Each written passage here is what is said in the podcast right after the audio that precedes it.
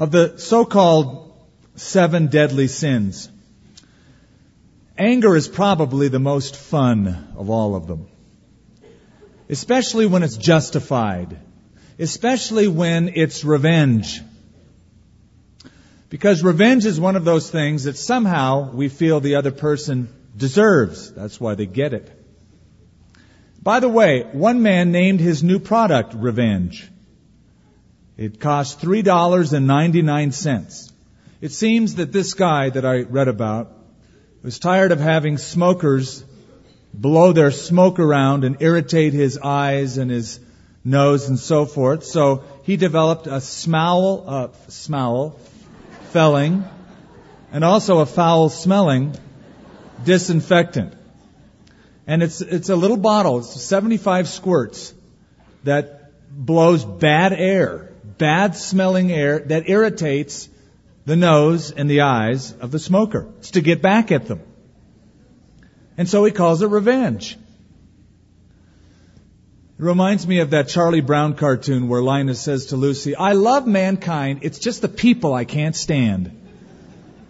You know, there's a lot of truth in that. It's easy to talk about loving humanity as a whole, but when it gets down to loving your neighbor as yourself, that's tough. It's especially tough when you're called not just to love your neighbor as yourself, but to love your enemies as Jesus Christ tells us to do. And in chapter 24 of 1 Samuel, David gives us a lesson in loving our enemies. Here's the strange part. His lifelong enemy is his own father-in-law. His own relative, Saul who brought his daughter to David to marry, turned against David very quickly and chases David through all of his life, his own relative, out to kill him. Reminds me of this uh, story that I read about. This guy's driving down the street in his car and he sees something unusual. A long procession of people walking in the middle of the road, single file. He'd never seen anything like it. And then finally, he drives by 100, 200, counts about 300 of them. The line stops. In front of the line is a hearse. In front of the hearse is another hearse. In front of the second hearse is a limousine, black limousine that has stopped. The driver's changing the tire. He'd never seen anything like this. He pulls his car over, goes over to the limousine, knocks on the window.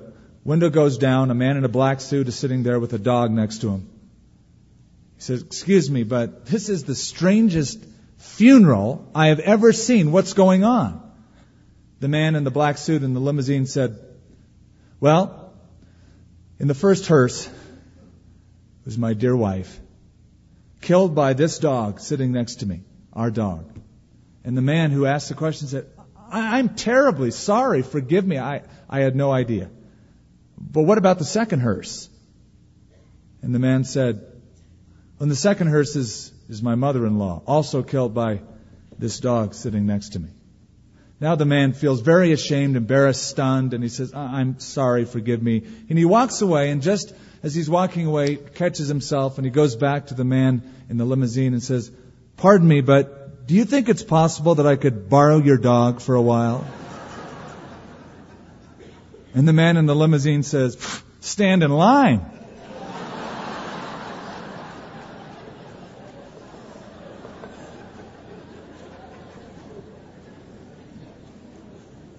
Now David has about 3,000 men, we'll read in verse 2. 3,000 men standing in line to kill him. Saul's whole army is amassed to go find David and to kill the king's son-in-law. Now Jesus did say in the Sermon on the Mount, love your enemies. Bless those who curse you. Do good to those who hate you. And pray for those who spitefully use you and persecute you. We know the verse. It looks good on paper. But to actually do that separates the men from the boys, you might say. In fact, we would look at that verse that Jesus said, love your enemies in, and we'd say, how? Why? More fun to be angry at them. More fun to get even with them. How do I love my neighbor as myself? How do I love my enemy and bless those who curse me? Revenge is so much like poison. Every time we desire to get even with someone, that's exactly what we do. We're even with them. We descend to their level instead of rising above their level. And this is something David refuses to do. And so as we look at this chapter today, it's a fast moving chapter, but we see some elements in handling your enemies. First of all, retaliation is expected. That's what the world would expect. Second, restoration is expedient. It's most beneficial. And finally, righteousness is effective, as we'll see the results. Let's look at the first three verses of this chapter and look at the, uh, the opportunity for retaliation. And it was expected by his men. Now it happened when Saul had returned from following the Philistines that it was told him, saying, Take note, David is in the wilderness of Engedi. Then Saul took 3,000 chosen men from all Israel and went to seek David and his men on the rocks of the wild goats. So he came to the sheepfolds by the road, where there was a cave, and Saul went in to attend to his needs. Notice this David and his men were staying in the recesses of the cave. This is David's opportunity for revenge. Let me paint the picture. En Gedi is a very desolate place. We take our, our groups, our tours to Israel. We always stop at En Gedi. It is uh, at the Dead Sea, which is 1,300 feet below sea level, very hot, very desolate. David's hiding from Saul. And you know, you'd think, especially back then when there are no modern devices for tracking, that you could easily run away from someone and never be spotted. What I find interesting in verse 1 is that David leaves, goes down to Engedi, and Saul's men know exactly where he's at. They're watching him like a hawk. The enemy is watching him carefully. Remember, this is a series on movers and shakers, people of influence. Did you know that scrutiny is a part of influence? If you are a person that influences other people, like David did his own kingdom, you're going to have people watching you like a hawk, especially your enemies. Nobody notices the couch potato. Nobody cares. But people of influence, people who move and shake their culture, who influence other people for the right reason, like David did, will be watched. That's why we must walk circumspectly, Paul said, not as fools, but as wise. David will do that beautifully in this chapter. Look at verse 2. Saul took 3,000 chosen men from all of Israel. And he went to seek David and notice his men on the rocks of the wild goats. Now if you go back to chapter 23 verse 13, it says David and his men about 600. 3,000 to 600. Five to one, they're outnumbered. Now this is no question meant to intimidate. Intimidate Outnumber them. They'll feel intimidated. They'll give in. Intimidation is one of the, the cleverest tools used by our enemy. The devil uses it all the time to intimidate Christians. You've all noted it. You look at the world, there's so many unbelievers. It seems there's so few of us in comparison to so many of them, and yet so many of them haven't heard the gospel, and we think, oh, what's the use? I can't even make a dent in my culture. Or we're in a classroom. We're outnumbered by unbelieving students. We're afraid to speak up because we're outnumbered. Truth is, you are outnumbered. Jesus said you would be. In fact, listen to what he said about that and take comfort in the fact that you're outnumbered. He said, Narrow is the gate that leads to life, and very few enter therein. Broad is the road that leads to destruction, and many, in fact, the original word would be most enter therein. You are outnumbered. But you know what? Given the future, I'd rather be outnumbered. If it's true, and we believe it is, that many people enter into the broad gate of destruction, eternal separation from God, and only a few get into heaven, I'd rather be outnumbered. The apostle John in 1 John chapter 5 verse 19 said, Little children, we know we are of God, and the whole world lies in the lap of the wicked one, under the sway of the wicked one. Yes, we are outnumbered. You know what though? I think God sort of intended it that way. Because when you're outnumbered and the temptation is there to be intimidated, that's when you trust God all the more. Psalm 61, David said, When my heart is overwhelmed, lead me to the rock that is higher than I. Drives us to God like nothing else. But intimidation can freeze a believer, like a deer's frozen by headlights. So, here he is, intimidated. So many people. Verse 3. This is interesting. He came to the sheepfolds by the road. This is Saul, where there was a cave. Now, it just sounds like, oh, it's just kind of a, a normal everyday occurrence. I'll pick that cave, not knowing who's inside. Saul went in to attend to his needs. He's what we would say using the restroom. David and his men were staying in the recesses of the cave. Get the picture. Saul's going in to relieve himself, not knowing there's 600 people in the restroom.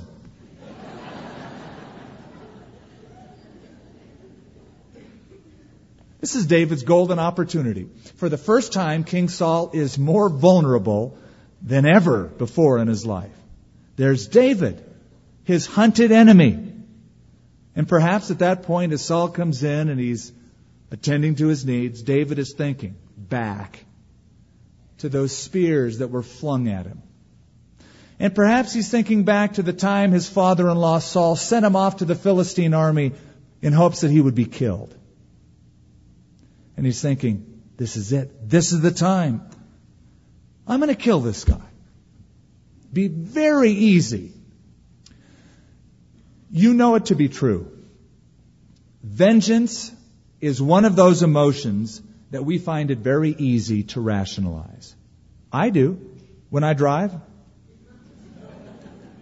And I think, what I'm about to do to this driver, he deserves. It's so easy to rationalize that kind of stuff. Doug Jerrold once said, if I were a gravedigger or even a hangman, there are some people I could work for with a great deal of pleasure. Here comes King Saul. This guy hates my guts. He used his own daughter to entrap me. He's tried to kill me on many occasions. He's after me again with 3,000 people. And he's all alone in a very vulnerable spot. Eye for an eye, tooth for a tooth, we call it. Limb for limb, give them what they deserve, even the score. You know, that's the philosophy of the carnal, not the spiritual person. Because the spiritual person understands that universally mankind is depraved.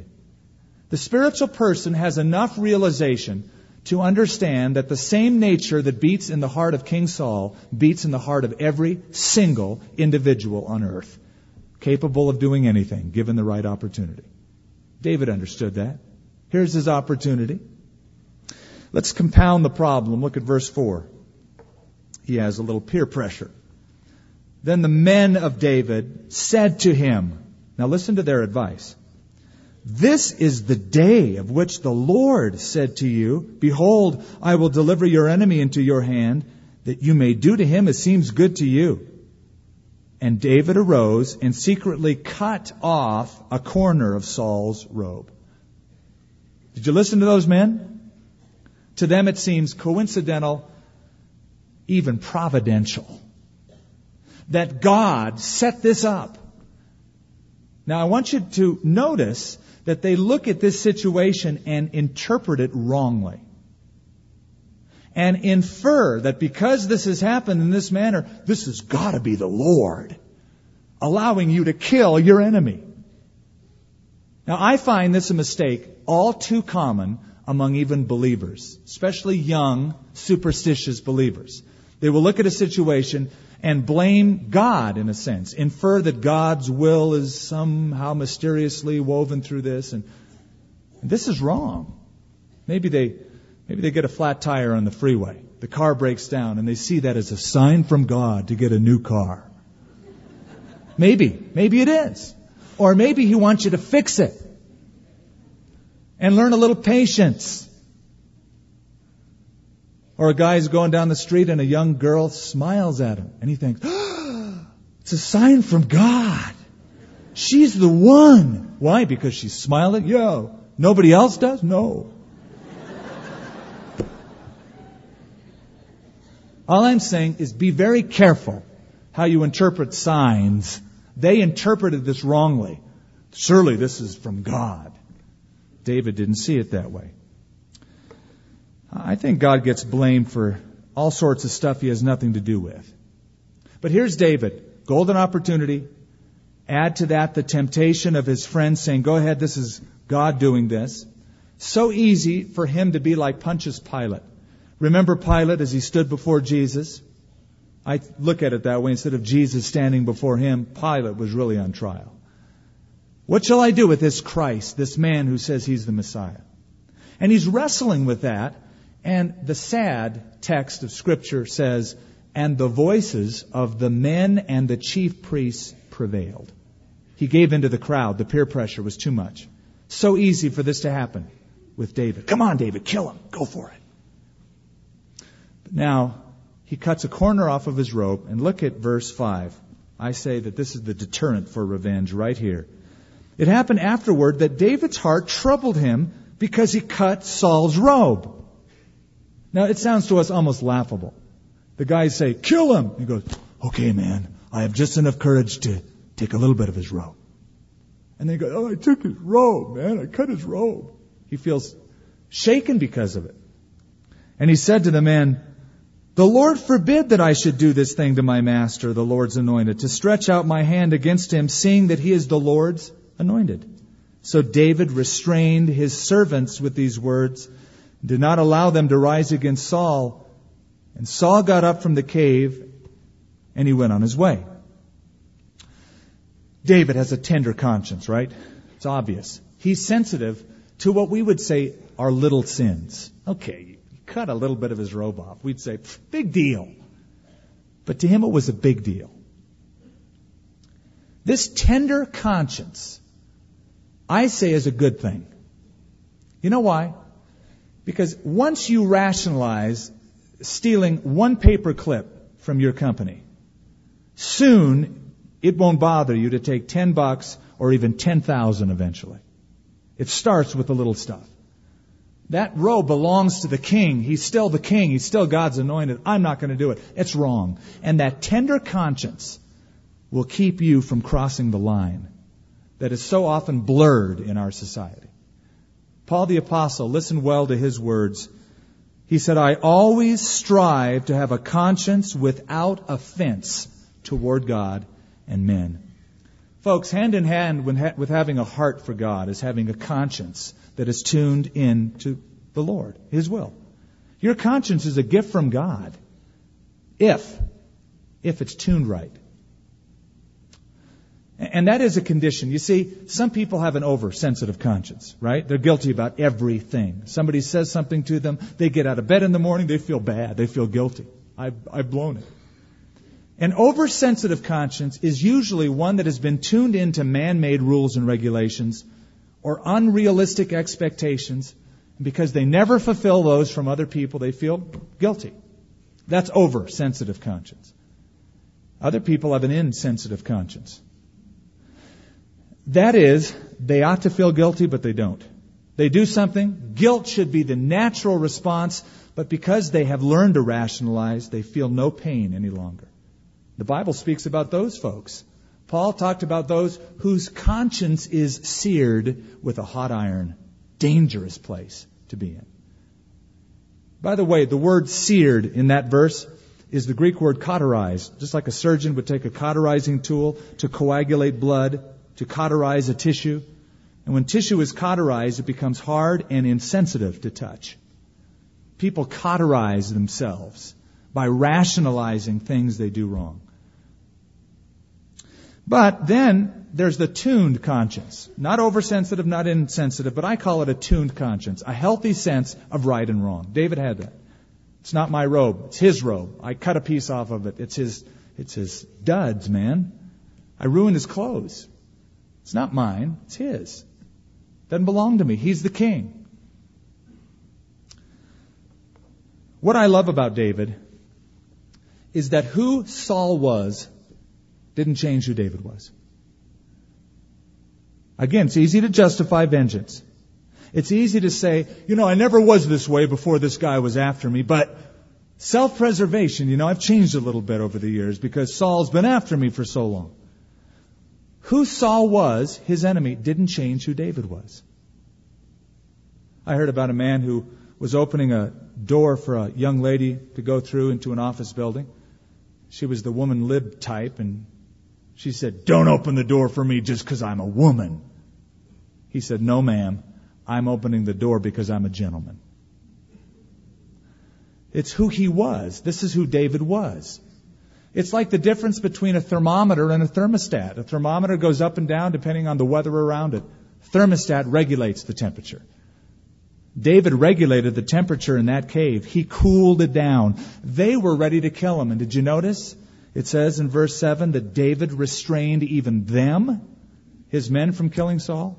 Not just restrained himself. Like a good thermostat, he restrained them from this deed. Now, verse 8 is where the whole story begins to change. I mentioned that the first great truth here is that retaliation is expected. Everybody said, This is from God, go for it, man. But in contrast to that, restoration is expedient. Now look at verse 8, how it changes. David also arose afterward, went out of the cave, and called out to Saul, saying, My Lord the King. Four short words. Full of love, full of respect. My Lord the King, not, Hey, you dirty dog, chasing me like this. Why, I oughta. He says, My Lord, the king. And when Saul looked behind him, get this, David stooped with his face to the earth and he bowed down. He put himself in a vulnerable position. The point is, with respect, David showed love. Can you see David running out of the cave waving that little piece of cloth? My Lord the King! And then as Saul turns around, he bows down to him. Why is this unusual? Because usually, in a fight, in an adversarial situation, people have no respect for each other. They just let the words fly, the voices raise, the anger seethe, and it gets worse. This guy has four kind words. My Lord, the King. It reminds me of Proverbs 10. In the multitude of words, sin is not lacking, but he who restrains his lips is wise. I'll, I'll paraphrase that. A closed mouth gathers no feet. He was cautious with his words. My Lord the King, he says. Why does he show respect? Why does he bow? The answer is simple. David loved Saul.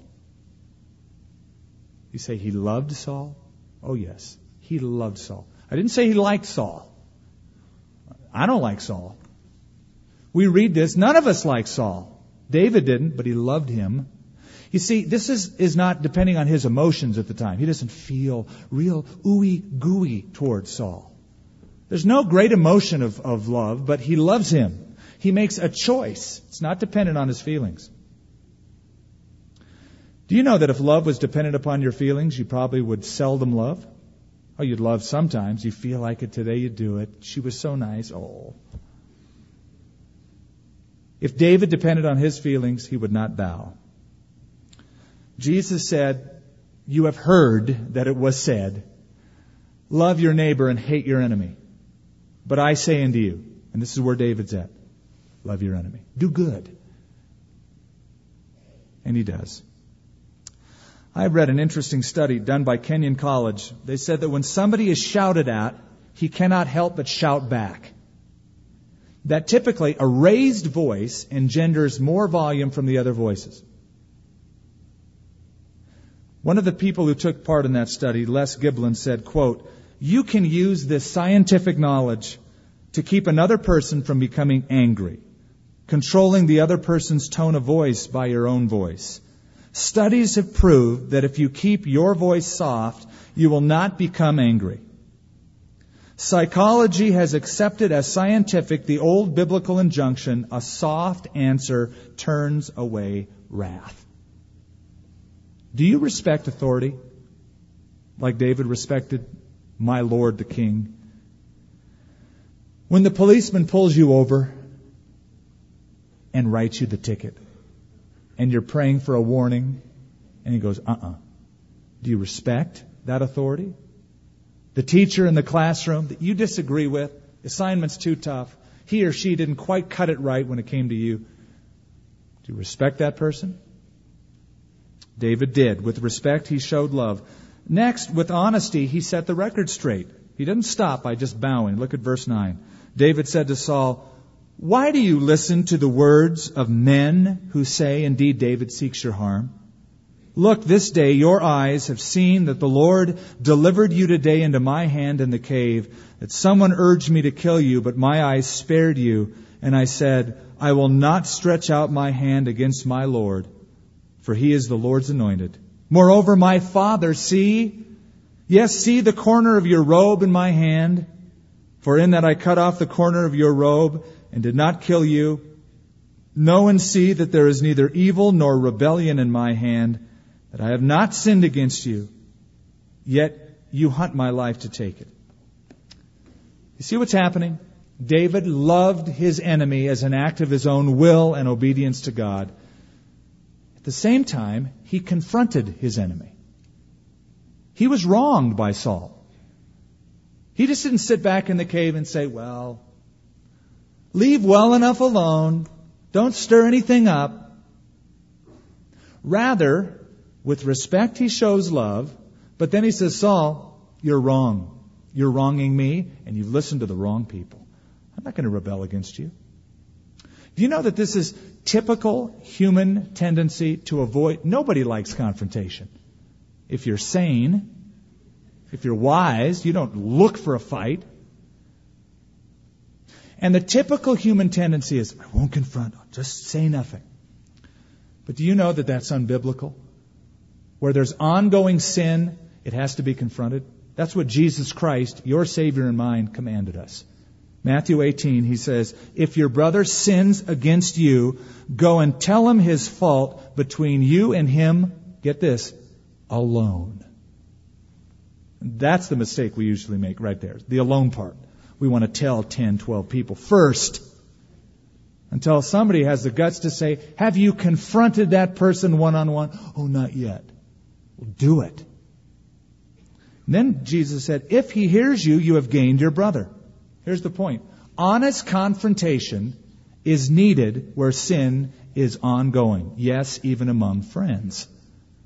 May I remind you of Proverbs 27 that says, Faithful are the wounds of a friend. An enemy will stab you in the back. A friend will carefully stab you in the front. That's a friend. Have the guts and love enough to confront you where sin is ongoing.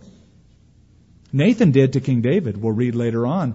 David became an adulterer. Nathan the prophet pointed his finger at him and said, You are the one.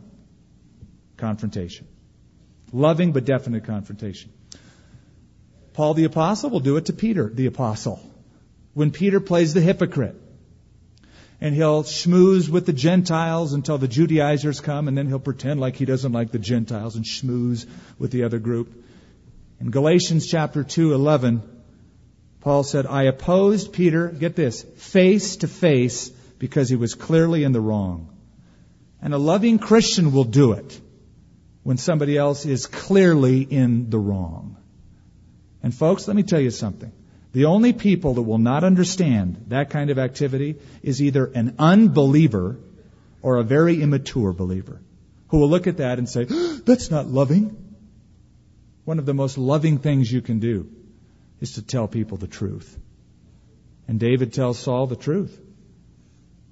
With great respect, he loved him. With great honesty, he confronted. And also with integrity, he entrusted Saul to God. Look at verse 12. Let the Lord judge between you and me. Let the Lord avenge me on you, but my hand shall not be against you. He refuses to act personally.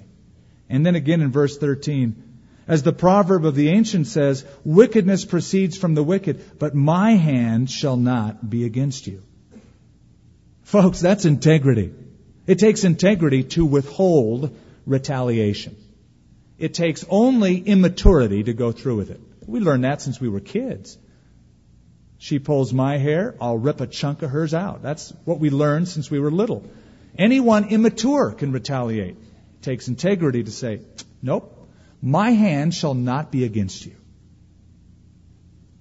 I read something interesting that happened uh, in Tokyo. I read it this week. Don't know exactly when it happened, but the police arrested a man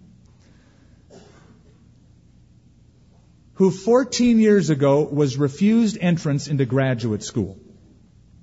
From that day, 14 years ago, he made about 10 phone calls a day for 14 years. Between 8 o'clock in the evening to 2 o'clock in the morning, to the professor, to hassle the professor whom he felt was responsible for not giving him admittance. Well, the police finally caught up with him. They traced it down. He tried it from several different angles, different places. They caught him, and, and they figured that those 14 years, he made about 50,000 annoying phone calls. That's a grudge. There's an old Chinese proverb that says, He who seeks revenge always digs two graves. Not only the person you're after, but your own. In fact, the only person that really gets eaten alive by it is, is the guy doing it. So David said, My hand shall not be against you. And notice how he entrusts the king to God. Verse 14, after whom is the king of Israel come out? Whom do you pursue? A dead dog? A flea? I mean, I'm nothing to you. you, you I'm easy pickings. Therefore, let the Lord be judge and judge between you and me, and see and plead my case, and deliver me out of your hand. I like that. He, he lets God be God. Vengeance is mine, saith the Lord. I shall repay. You know, God will always do a better job than you can. Let God handle them. But I have my rights. Yeah, you do. But watch what God can do. I had a friend who told me something I'll never forget. He said, If you want to defend yourself, God will let you. I never forgot that. If you want to defend yourself, God will let you. I'd rather let God be my defense. David did. My hand shall not be against you.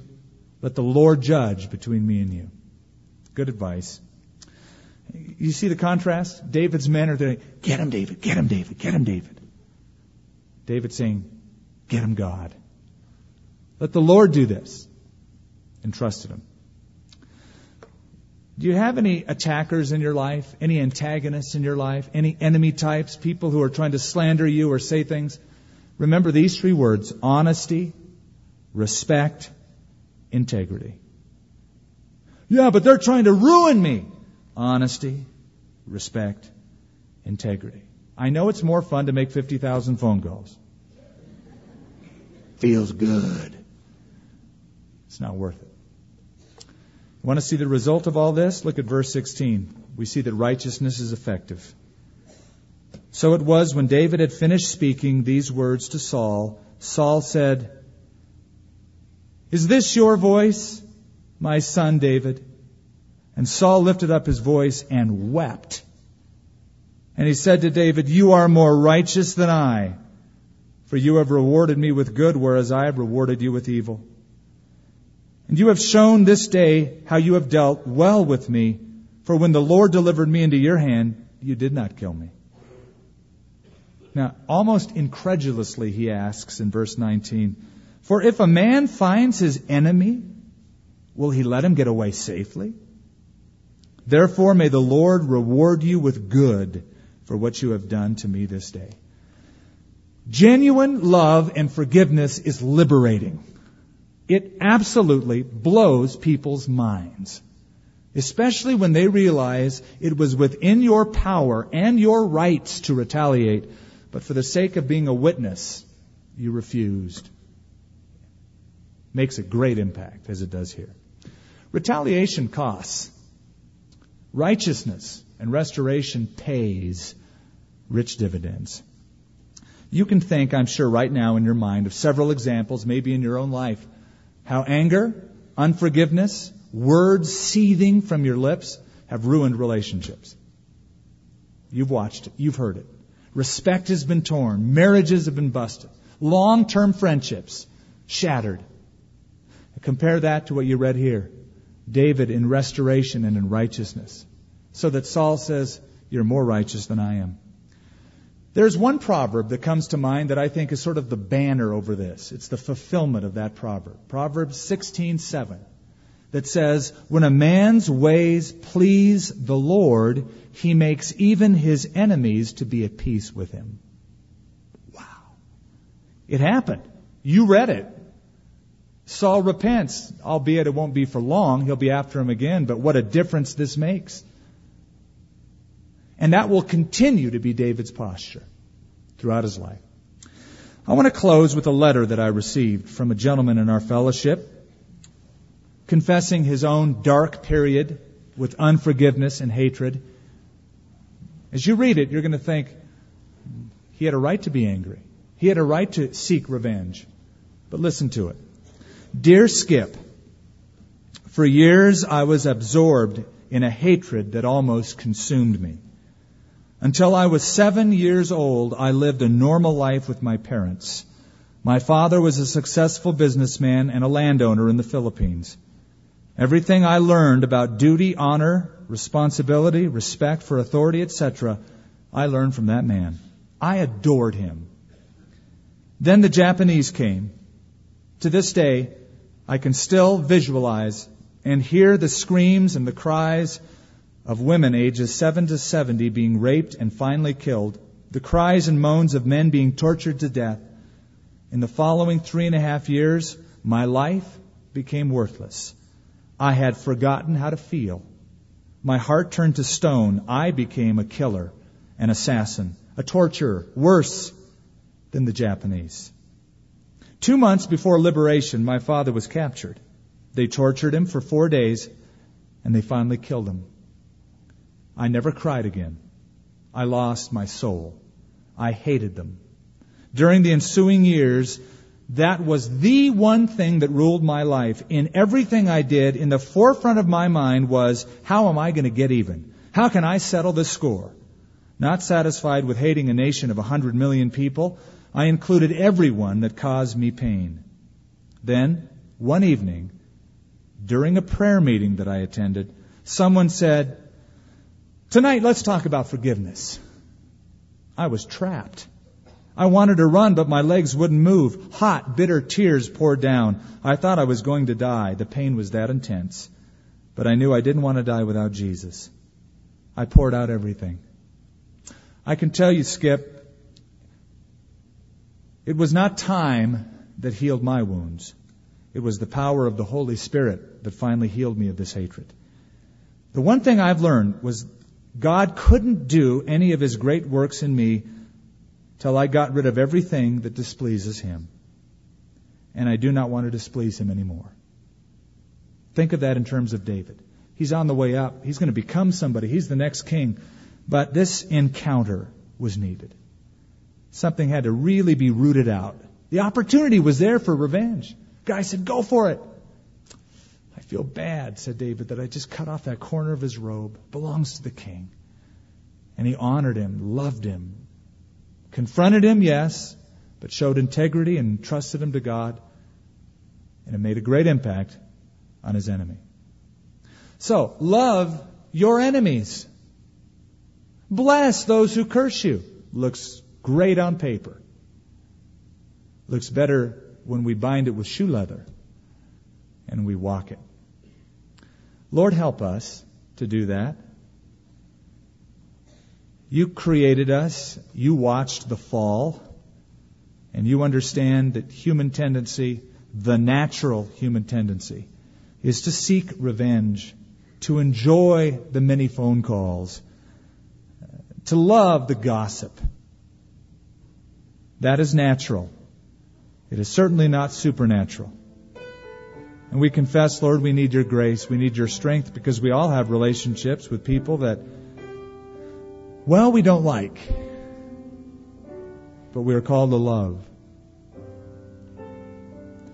We admit it's impossible without your help, so help us.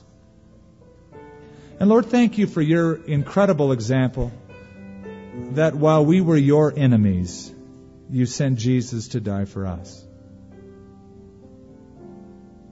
In Jesus' name, amen.